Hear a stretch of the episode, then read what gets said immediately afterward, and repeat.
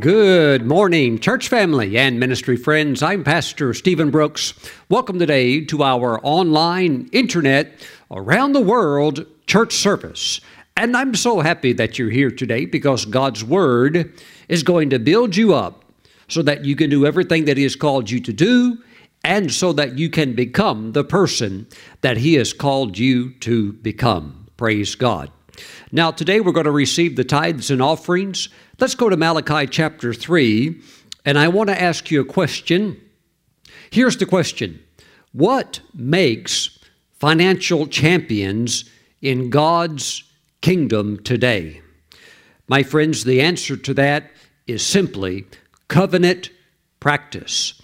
Covenant practice. If you saw somebody that had developed themselves in the area of physical strength, you would have to understand they have been practicing or exercising in that area. So we can't attribute it to luck or chance or they were just born into it. No, it all revolves around becoming a financial champion, revolves around covenant, excuse me, covenant practice.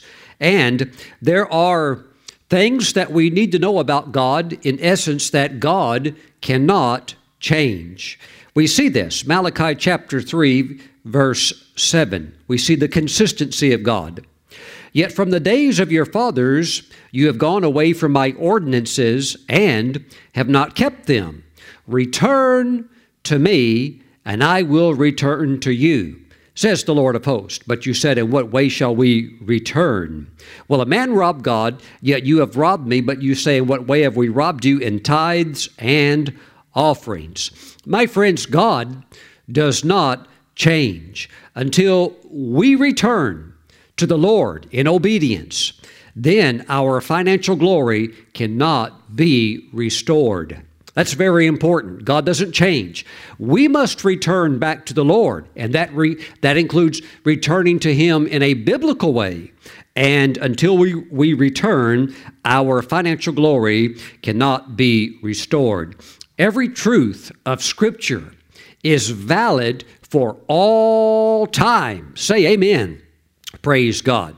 Now, I want to say very clearly that wealth is included in your redemptive package that Christ purchased for you through his death, burial, and resurrection. We see it very clearly in the New Covenant, for example, in the book of Second Corinthians.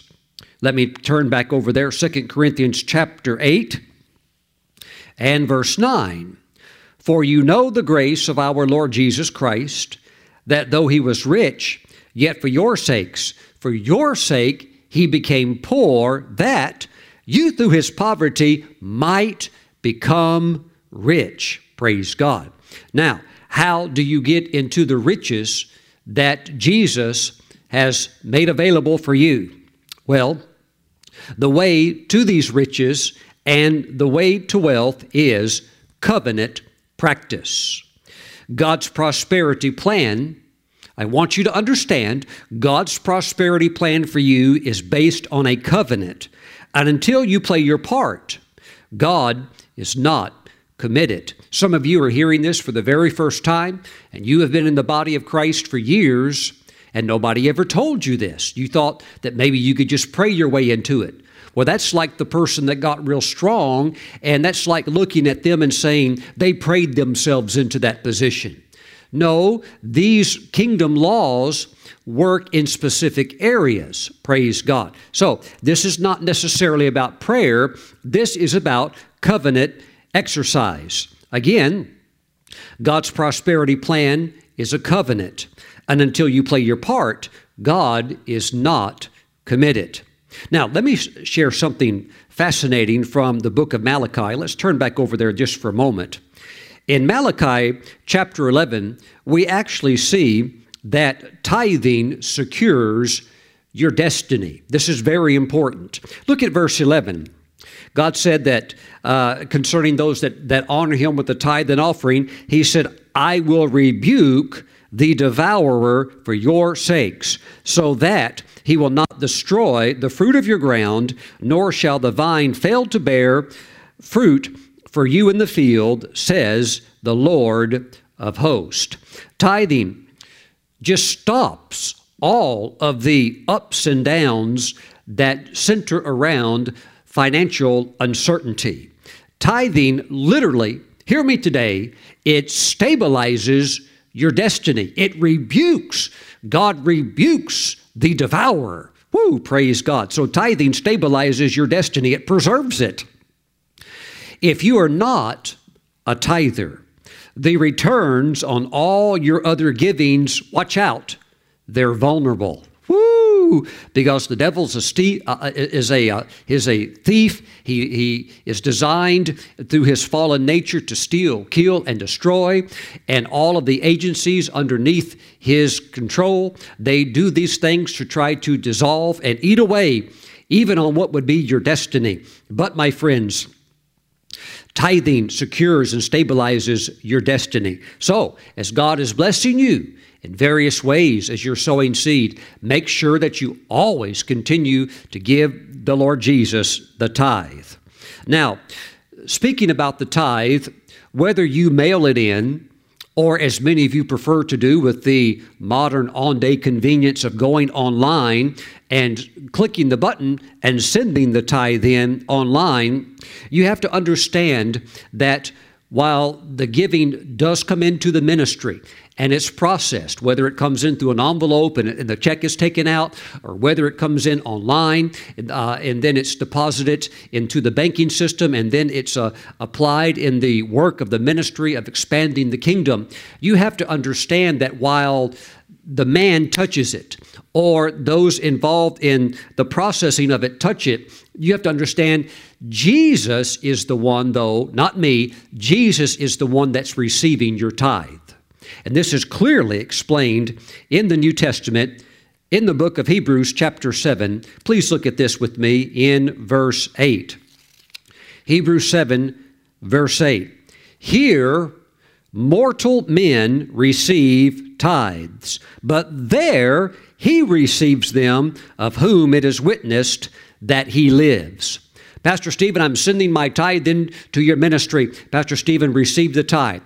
I received the tithes, but you have to understand that in essence, the one who is actually literally receiving them is the Lord Jesus Christ himself. So the moment you mail that tithe out, or the moment that you send that tithe in, yes, here, mortal men do receive tithes, but it's the Lord in heaven, and this is extremely important, who is receiving your tithe. And yes, according to the Holy Bible, he's still receiving tithes today because he is the high priest of our faith. Woo! Praise you, Lord Jesus. Now, we also see in Malachi chapter 3 and in verse 10, let's turn back over there, Malachi 3, verse 10, that when we tithe, God opens the windows of heaven. Verse 10 says, Bring all the tithes into the storehouse, that there may be food in my house, and try me now in this, says the Lord of hosts, if I will not open for you the windows of heaven and pour out. Now, the pouring out is not in essence where you walk outside and clouds move back, and then rain starts falling on your head. Rather, this window of heaven being opened and the pouring out is the rain of the Holy Spirit. Rain in the Old Testament was consistently a symbol for the Holy Spirit. And as the Holy Spirit rains upon you, falls upon you, you will always have fresh ideas. You will always have fresh anointing. You will always know what to do. Why? Because you're under a continual uh, open heaven. You're under a continual open window. You know, Mr. J.C. Penney, who founded the uh, very large and successful, uh, you know, chain retail store, J.C. Penney, that many of us have shopped in. He was a very, very consistent tither, and his business became more profitable, more successful, and all of those years he was a tither. And then one day he thought, you know, I don't really know if I really need to keep doing this, you know, I've done all of this tithing, and yes, I've obviously have seen God's hand in my life and great financial increase, but I don't really. And so he stopped tithing. And the moment he said that he stopped tithing, everything started getting real shaky. And suddenly there was all kinds of interruptions in the finances, but also his ability, his ability to get these ideas, uh, they, they were not flowing. So what did he do? He made a decision as he was looking at the books and the financial stats, he made a decision oh, I have made a mistake. I'm getting back onto tithing. Praise the Lord. My friends, Jesus is ready to receive your tithe today. And when you tithe, say, Jesus, this is for you. You are going to touch my tithe because there in heaven he receives them. Praise God. Now, we also know that every kingdom project is our opportunity to go to the next level of prosperity. I like Haggai, uh, the book of Haggai, chapter 1. We all like Haggai, chapter 2, where it talks about the silver and gold belonging to the Lord. But look at this in Haggai, chapter 1, verse 9, where the prophet says, You looked for much. But indeed, it came to little. And when you brought it home, God says, I blew it away. Why, says the Lord of hosts? Because of my house that is in ruins, while every one of you runs to his own house. Again, every kingdom project such here uh, as being mentioned the rebuilding of the temple. Every kingdom project is our opportunity to go to the next level of prosperity. It's not God's opportunity. Yes, God wants us to give so that we can take God to a new level. No, no that's craziness. God, uh, God is already at the ultimate level. He is God. It's not like we're trying to fund His kingdom because we can't. Only God can supply it because uh, th- uh, this is not something like, well, if we can just get Elon Musk saved and get Bill Gates saved and then finally get them to give, then God can finally, he can finally have his kingdom. No, no, no, it doesn't work like that. No, God's not dependent upon any man. God walks on streets of gold. God is in a totally different category and realm. God oversees the entire universe. And so we cannot be thinking, well, we're the ones that are footing the bill for God. No, no, no. All of these things are for us. They're not for God. God doesn't need it. He's in a realm of uh, uh, opulent glory beyond comprehension. These things are for us, for our security of our uh, callings and assignments and destinies, and for our lifting so that we can go to the next level. Mm-mm. Now, let me say this by building God's house, God enlarges our borders.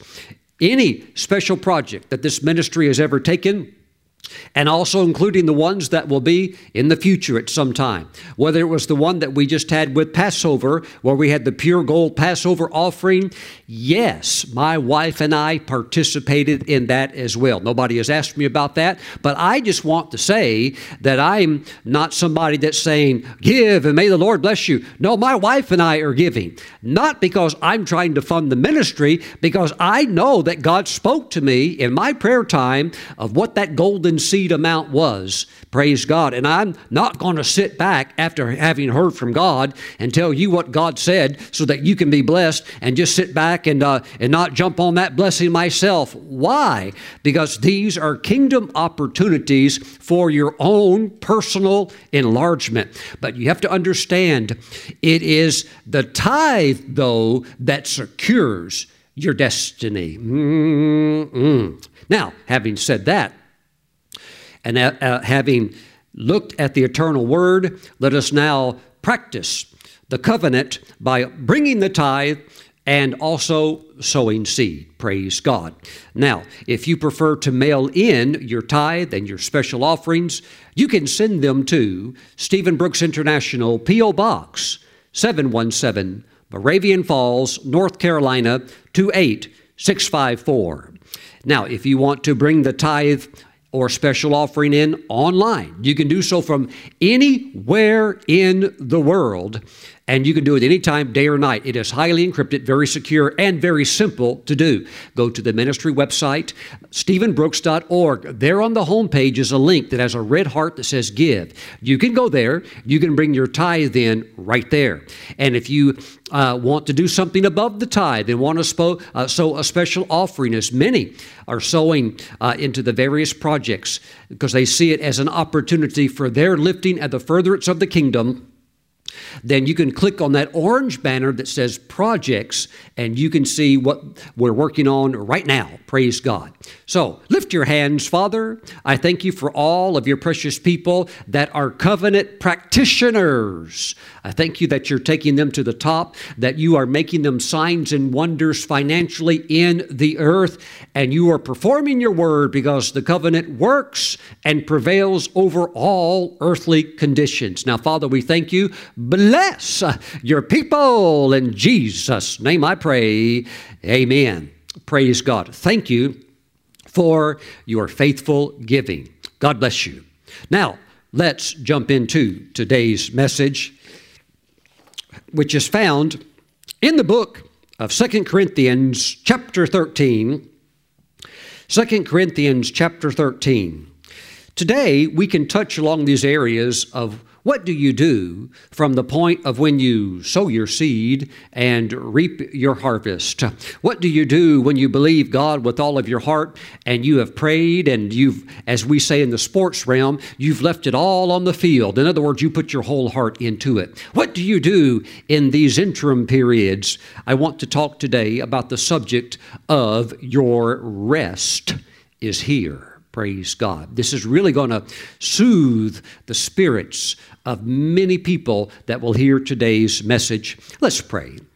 Heavenly Father, as we're going into your word, we thank you that your word is loaded with liberty, that any any vestige of anxiety that would be on your people comes off today and is replaced with complete tranquility and peace. Now, Father, we give you praise.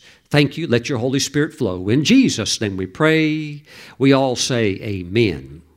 Today we're in 2 Corinthians chapter 13. Let's examine verse 5 as we examine ourselves, as the scripture says to do. Verse 5 examine yourselves. Kind of like you can take a test and there's an examination. You can also take a personal faith test. So, this is a uh, litmus test area where you can find certain proofs. Examine yourselves as to whether you are in the faith. So there are indicators, there are absolute proofs of things that you can look for when you really are truly in the faith. We're going to talk about one today. Examine yourselves as to whether you are in the faith. Test yourselves. Okay, here's a big one. One of the great external evidences of faith is what is simply called rest. Any, any uneasiness, any uh, tension, any uh, bit of jitters, ooh, ooh, what's God going to do? Ooh, any bit of that stuff. Now, of course, it might not be as extreme as a goofy example of all of that, okay, right? But any of this like uh, uneasiness, the, okay, that is a sign of unbelief. Praise God. One of the great external evidences of faith is called rest. And we want to find that in our lives. And when faith is functioning and flowing as it should, that rest, that deep calmness will be there in your heart and it will it will actually touch your soul, your emotions, it will even touch your physical body in a very soothing effect. Praise God. Now, being at rest is a proof that faith is working. This should be very exciting for many of you. Let's take a look at one of the most amazing examples of how this works in the book of Acts, chapter 12. Acts chapter 12, I love this story. Here we have Peter in a very uh, sticky situation. Have you ever been in a sticky situation before? And it doesn't look good for him. And I know that there's probably uh, a lot of people, if they were in the situation, they maybe would be reacting differently. But let's examine this. Verse 5 Peter was therefore kept in prison, but constant prayer was offered to God for him by the church. That's good. Let's jump in there and pray, pray, pray, pray. Hallelujah. As they say, pray up a storm or pray down a storm, okay? Let's pray. Let's do our part. Leave it all on the field, as they say. That is important. And when Herod was about to bring him out, well, he's not going to bring him out for like a, you know, a little carnival show. He's going to bring him out to kill him. And they've already killed James, so the the killing spree seems to be on. And that's what they're planning on doing with Peter but it's going to it's not going to turn out turn out that way. And when Herod was about to bring him out that night, Peter was sleeping. You may want to take your highlighter or pen and underline that, and don't ever forget that in your Bible. Peter was sleeping, bound with two chains between two soldiers. I have a feeling that the soldiers were probably pretty crude, probably used a lot of profanity, probably told a lot of jokes, saying, Well, Peter, your luck's run out now. We've got you. You're not getting out of this one tomorrow. Whoosh, chop suey. You know, they, they were probably doing all of this crude stuff to him, and as far as, you know, insulting him and things like that. But it was time to go to bed. So now they're all laid down, two guards. Uh, uh, you got, you got, excuse me, bound with two chains between two soldiers, and the guards were before the door. Uh, they were keeping the prison. Woo! He was asleep. Wow. Now, what is Peter doing in this situation? He is resting. If you examine the overall picture, he's resting in a personal promise that God gave to him one on one. And these promises of God, these very accurate prophecies or, or just straight on statements from God, they can so solidify your life that you can sail through a storm and just just uh, even in a sense enjoy the ride. It's not like the ride is enjoyable or you would want to repeat it but you're not troubled by it. You know i taught one time in uh, oklahoma in a, a, suburb of tulsa and when i was teaching in one of uh, a church there a very well-known church there was a tornado alert. And then we found out later that the national Weather Service said that the tornado was actually over on the top of the church building. And I was there, those there. It was an unforgettable night. It literally sounded like uh, freight trains were circling the church and going around it at full speed with all the engines making as loud of a noise. It was a phenomenal sound. And there was such a peace on the pastor and there was such a peace on me that in this scenario, we didn't stop the meeting. We just kept going. Now, that doesn't mean in every situation like that you should do that, but there was such a peace of God and a corporate faith amongst those that understood faith. And that worked really well, of course, when you're in the city of faith, right? that that I just preached, I literally preached all the way through that tornado till it blew itself out. And but something that was really also remarkable is that there was a friend of ours that actually lived in Moravian Falls that happened to be in Tulsa at the same time, and she came to the meeting. She found out I was there and came to the meeting, and uh, she drove to the meeting, got there a little bit late, and you know went you kind of went through this stuff with as we did, and um, afterwards uh, she was asking about why all the police cars were out there on her way over here. I said, "What do you mean?" I said, "That's that's crazy." I said, "Because of all the tornado sirens going off and tornado alerts and uh, and, but she had gotten so caught up in a spirit of praise, the Holy Spirit came on her on the way to the meeting. She got caught up and engulfed in praising God that she drove the whole way, didn't even notice the tornado when she came into the building, didn't even notice the police cars and sirens everywhere, just came in with such a total peace, so enraptured in God that she walked right through it. And I believe here in the life of Peter that Sure, he knows what old Herod is up to. He knows what the guards are intending to do. He knows what they're snickering and laughing about. But he has something superior that they don't have. He is resting in a personal promise of God. His faith is demonstrated through a restful composure. his restful composure is further proven through physical sleep. Gone is that agitation in Peter to turn around and slap one of the guards and say, You watch what God will do for me. You know, and if you kill me, you wait till I get to the other side. I'll send fire down on you. No, he doesn't have any of that in him anymore. He is very composed in his faith to the point where he's even physically sleeping in a very uh, unusual setting. Well, we do have to ask ourselves then what promise of God's word is he resting on. Because if you can get a word from God, it will create a supernatural rest in your life. Praise the Lord. We can find the answer to that promise in the Gospel of John, chapter 21. Let's take a look at it today. John 21, as we now go down to verse 18. Jesus said to him, Feed my sheep. Most assuredly, I say to you, when you were younger, you girded yourself and walked where you wished. But when you are old, you will stretch out your hands, and another will gird you and carry you where you do not wish. Something kicked into Peter by the Spirit of revelation as he's going through that prison experience and he's facing what would appear to be certain death the very next morning. Something was going through his spirit where he realized, I'm not old yet. So I'm not going anywhere yet. Because Jesus told him, when you are old, basically, this is how you're going to die. And he realizes while he's all chained up and Herod's smacking his chops, I'm going to kill him tomorrow. Peter realizes, uh, ain't nothing happening to me tomorrow because I'm not old yet. Mm-mm. By sunup, he's long gone, and by sunup, they're already planning on executing the guards that were watching him. I'm telling you, there is a resting in a genuine faith that helps you just to go through these things with peace while the enemy's expectations are turned to turmoil upon his own head. Say, Praise the Lord. Amen. Thank you, Jesus.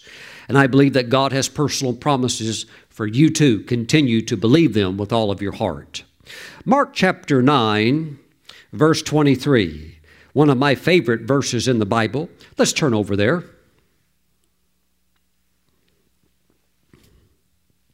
Verse 23 Jesus said to him, If you can believe, all things are possible to him who believes. Now, as a living word, the Lord says that to you today if you can believe and that's that's the challenge.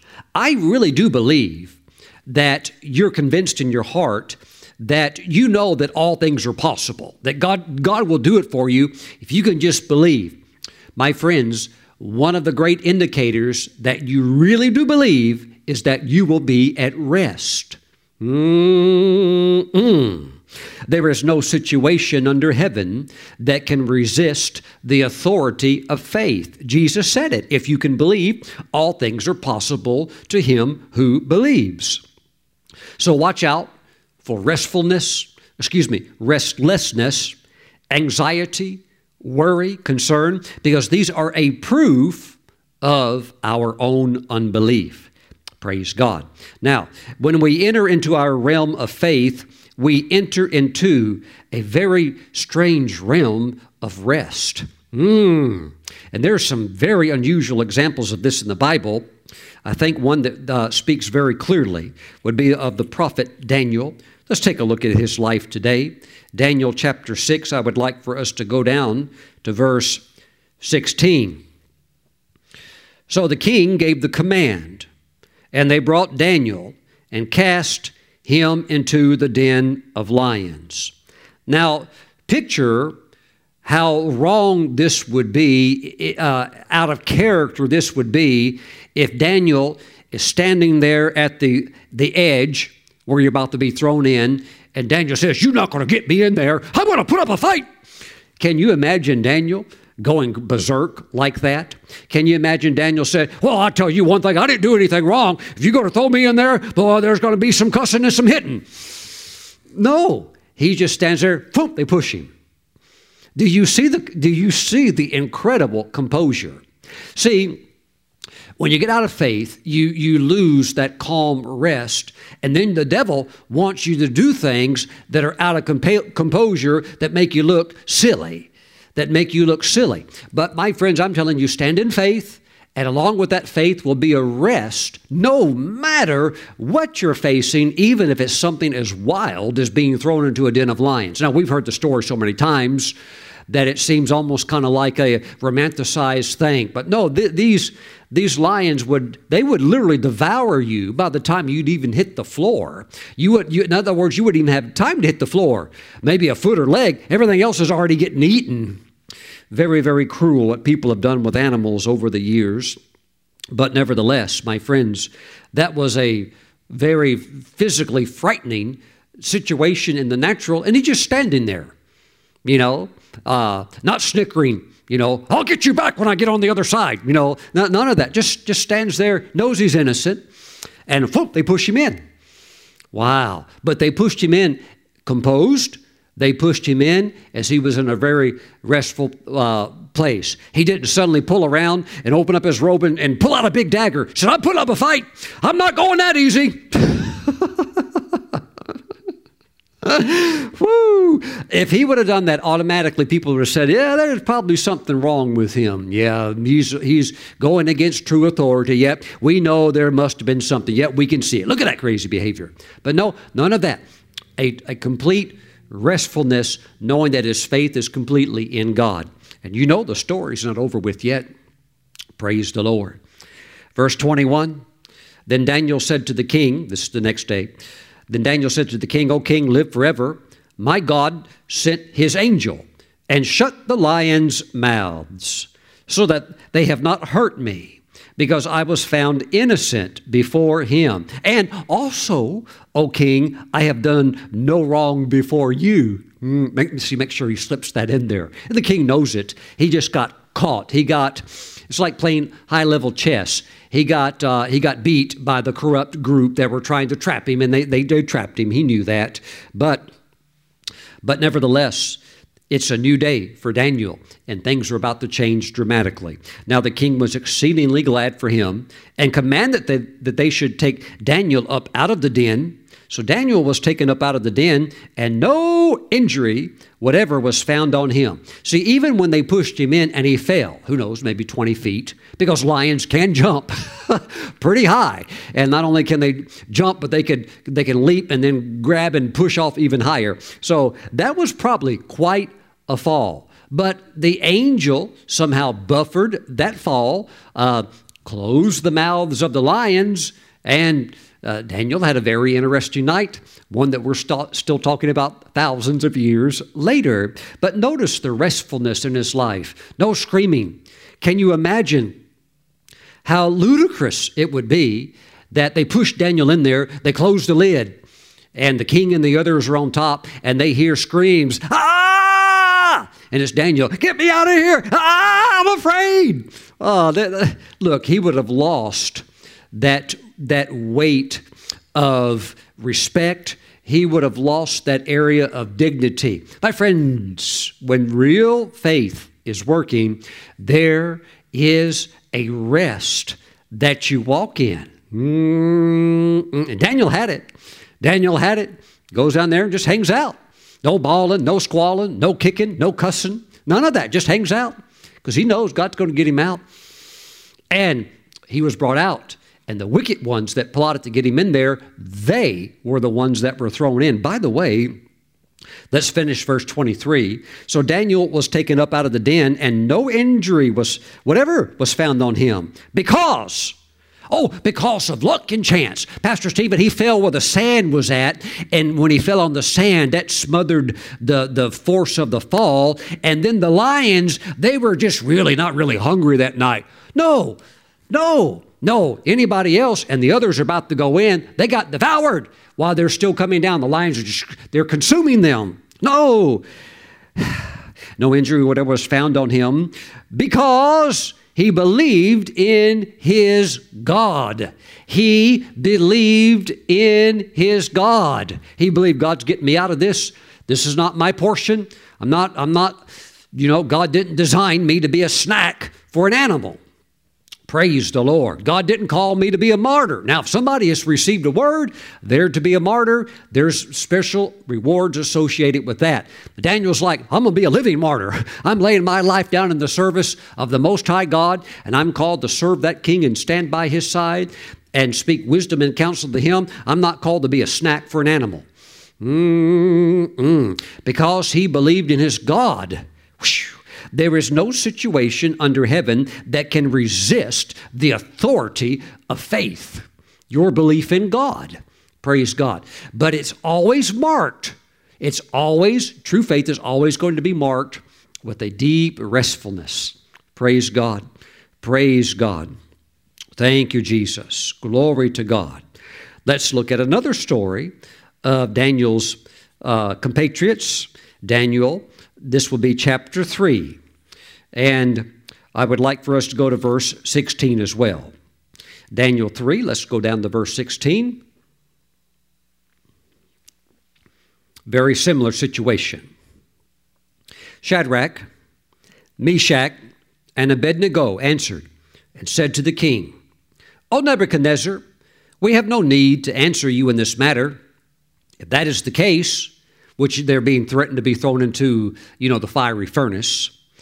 If that is the case, our God, whom we serve, is able to deliver us from the burning fiery furnace, and he will deliver us from your hand, O king. But if not, let it be known to you, O king, that we do not serve your gods, nor will we worship the gold image which you have set up. Now, I want you to understand that while they were being very firm in their faith, they are not being insulting. Please remember that should you ever have to talk to or deal with leaders who may be corrupt, leaders who may be wicked. You still have to understand they are in a position. You may not like the man, but they are standing in a position.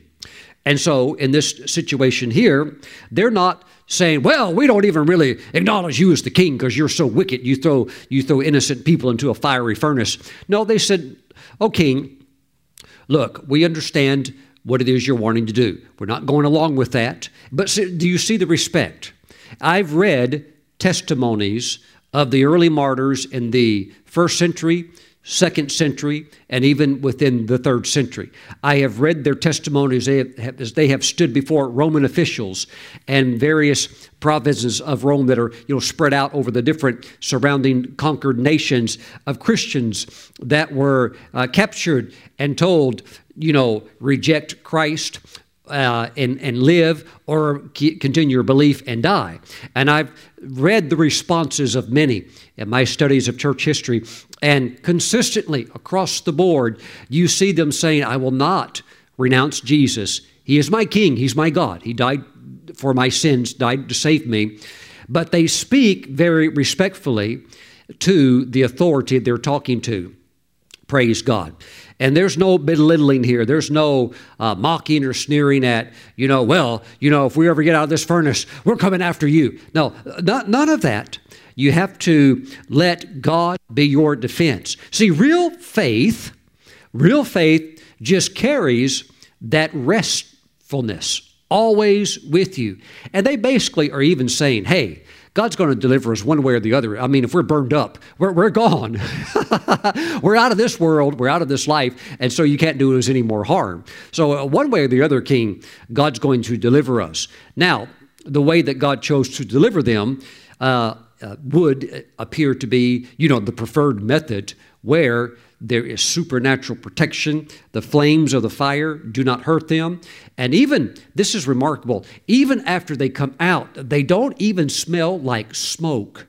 I believe that God's deliverances can be so thorough and effective that no matter what form of sin that you got tangled up in, let's say it's, it's drugs and you were perhaps uh, thick in the drug culture and used all kinds of drugs, took all kinds of drugs, maybe even gave away drugs or sold drugs or whatever it might be, God can so deliver you and bring you out of that that you don't have any vestige of that on you anymore.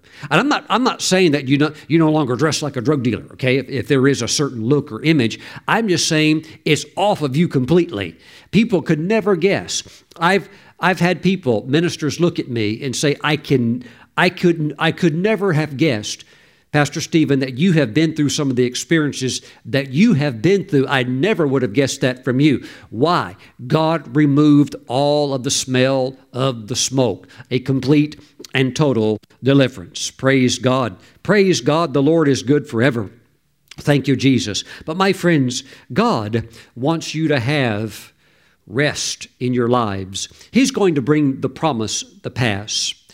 And what He told you to do, He will do. Praise God. Thank you, Lord Jesus. Pastor Steven, between sowing and reaping, what should I do? Stay in faith, and faith also has action, but faith also has a restfulness. There is the element where there are some things only God can do, and you have to leave that part to God, and you have to rest in that. You know, recently I have been praying about several things and getting up early and praying, spending time with God, giving God extra time in prayer. And God has been answering some of these requests in ways that are so supernatural, that are, that are literally so miraculous that I couldn't have even have made it up the way that God is doing certain things. So we understand, whether it's my life or your life, that there is a zone that's the God zone where God He's able to do things that only He can do. And so while we're going to use our faith and we're going to understand that faith has works and we're going to pray, there's also that element of resting because there are things that only God can do. And that's the part you rest in, knowing that God will do His part. And you carry that rest around with you and you pray. You do leave it all on the field in the sense where you give God your very best. You pray with all of your heart until you have poured it completely out. You stand on the word. You, you plead your case. What does it mean to plead your case? We're told in the book of Isaiah where God speaks to his people and says, Come now, let us let us plead together. To plead doesn't just mean to talk. Plead is a courtroom type usage of a word where you are trying to sway the judge in your favor. You're not just talking, you're talking from an angle of this God, this, oh God, is why you should do this for me. Lord, these are all of the reasons it would bring you glory. Lord, these are all of the reasons it would have a repercussion of being a blessing to others. What are you doing? You're not just asking for something, you are pleading your case. Woo! And so we're told in Scripture that we are to plead our case. So you want to plead your case, you want to pour it all out. Pray Pray, spend time with God, plead your case concerning that thing. And when you do that, what prevails? What is, what is now floating in the air? A rest, a restfulness. I'm doing all I can do. God will do what only He can do. Let me tell you, He will. He can do things that you never, if you lived on this planet for a million physical years. You never could have figured it out. You never could have done it like that. It was beyond anything that you could have uh, tried to have walked out. And it's better because it's God's way. Mm-mm. By the way, God says, let us plead together. So you can plead your case, but God also, uh, He will plead back or He will respond back and sometimes, if we're wanting to go in a direction that God knows is not best, He will respond back and plead and say, Look, I know you want to do that, but this is what you're not seeing. This is what you're not understanding. Mm. And then sometimes to back that up and reinforce that, then God will send people into your life that will speak and say things to confirm what he, he has been revealing to you in your secret prayer time. Mm. So often, the spirit of counsel can be Not so much just the Holy Spirit coming and sharing things with you, but the Spirit of counsel resting up on someone who just starts talking about something. Maybe even to them it's like out of the blue. They just start talking about something, and you're thinking, that's the exact answer I've been needing. That's what I thought God was trying to get across to me. What is that? The spirit of counsel. Why? So that you can go in the right direction. And God's directions are always very peaceful let me say this if you're ever trying to move forward in something and there's no favor, there's absolutely no favor, I would like to say that God is not going to be in that project. God's not going to be in that path. When, when the Lord is in it, there is peace, there is a rest, there's also favor. There, there might not be, uh, how can I say, you know, like an, an overextension of favor. We still have to do uh, our part, so to speak. But there is something very, very favorable that will be there in that mix, and then you move forward with that. Praise God. Yes, we are in a season of answered prayers. We are in a time right now where the Lord is granting heart's desires. But my friends, let us continue to stay in faith and let us also rest in the Lord. He's going to do it. He's going to do it. Give God your very, very best, but enjoy the journey. Enjoy the ride. Yes, you're going to get to the destination, but the ride should also be a very pleasant experience. And really, the only way that you can enjoy it is to rest, not to be anxious about, hurry up, hurry up, we've got to get there. No, you will get there. Uh, God's going to do this, but let's stay in faith, but let's also enjoy the journey. Praise God. Lift your hands. Father, I pray that the composure of Daniel rest upon those that are watching and listening today. I pray, Father, that the composure and restfulness of Peter touch your people today. There are some that are watching right now, Father. I sense at least two or three that have not slept a good night in years. And Father, it's because of high anxiety Yet they love you, they're born again, yet there is a persisting anxiety that even disturbs their sleep. Father, let that come off of them now. Thank you, Father God. And let them also now have their faith come into fullness, which is always evidenced by a supernatural proof of rest. Now, I thank you, Father God. There are many that are watching today that know they're headed towards the Psalm 66, their personal wealthy place. Psalm 66, I believe that's right around uh, verses 8 through 12. But you're thinking, when will I get there? Be assured God will get you there. Praise God. And on the journey, you rest in that. Praise God. You already know God's termed it. Now walk it out with the Lord and enjoy the journey. Praise God. Father, let blessing come upon your people today. Let the peaceful rest of your spirit be on them. We thank you. We thank you. We thank you in Jesus' name. Amen. Amen. Someone's watching, you're having an absence of rest. You're actually troubled because you're trying to go this route, and God's blocking it because he loves you and he knows that's not his best for you. And if you go that route, it could still get you towards where you're wanting to go, but it's going to it's going to drain your energy. It's going to drain your finances. It's going to uh, it's going to cause more uh, difficulties because that, that, that, creates problems. And, and God's got a smoother way for you to get there. Mm. So when you're uh, you're uh, you're experiencing that restlessness in that area, you're trying to go into something. Move back, move back, recalibrate, re, uh, repray, rethink. Get the heart of God. You're going towards the right finish line, but you're trying to go down the wrong lane. Oh, praise the Lord. Praise the Lord. Hallelujah. And there's a there's a group watching. You're going to see that. There's a group of individuals watching right now. You're going to see that is your situation. And God's going to show you the other one that you've missed, the other lane. And you, when you find it, it's going to be like a breath of fresh air. And it's so close, you're going to catch the revelation in one day. Praise God. Praise God. I prophesy over you that within 24 hours you will catch that proper lane that you're supposed to be moving in, and that's the one you can run full speed. And that's the one, by the way, that God will bless.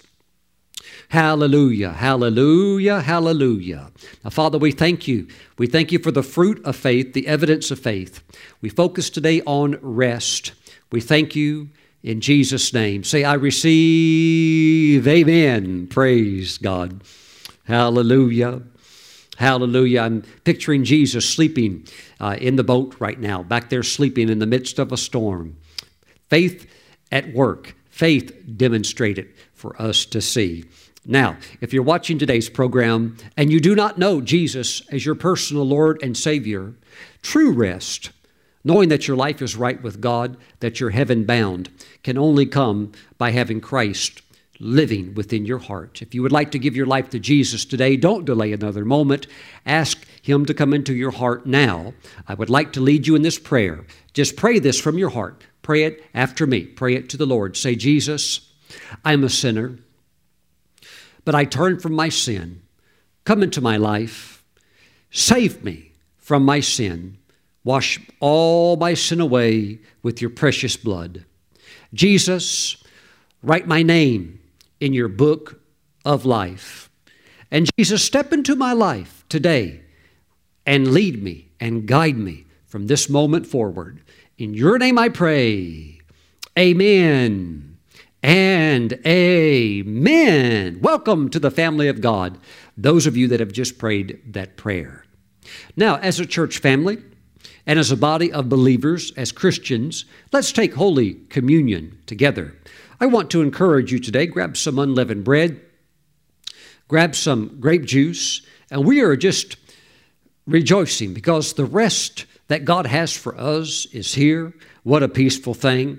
What a beautiful thing that you can even be chained up like Peter and still have rest, still go to sleep, not popping pills. Mm-mm. Not rolling over and saying to the guard, Do you have any aspirin? I sure could use three of them right now. Mm-mm. Praise the Lord. Let's pray. Father, we thank you for the bread, the juice. We sanctify it and set it apart as holy through this prayer. And we thank you that this is the body and the blood of Jesus. Thank you, Father, that it's veiled under the form of what would appear to be bread and juice, but we know it's the flesh and blood of Christ. Now, Father, as we receive the Lord's flesh I thank you, Father God, for the important element of rest. Father, we even know in the natural, scientists have understood that if we don't sleep, eventually we'll die. They don't understand why, they just know that that's what will happen. Whether it's animals or humans, we can't live without sleep. So, Father, let there be the rest that's associated with the walk of faith, that we can identify that, that we can sense it, and that is, a, that is an indicator we are in true faith. Thank you, Father, for rest as we now receive the Lord's body. In His name we pray, we receive His rest. Amen. Let's partake together.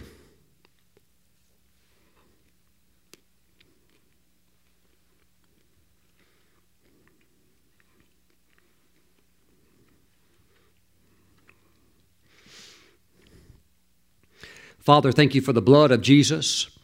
We ask that if we have committed any sins, we ask that you would forgive us, wash them all away, Father, through the blood of Christ.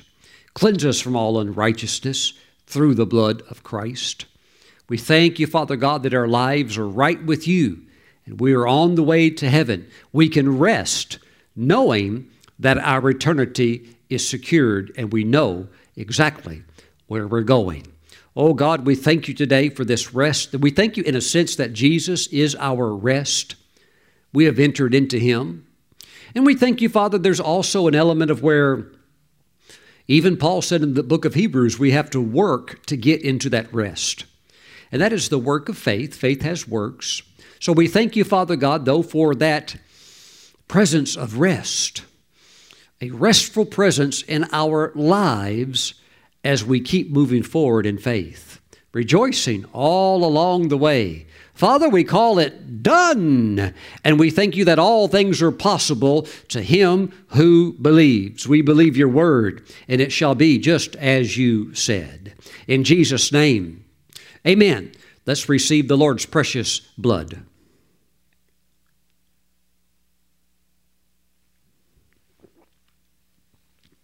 Hallelujah.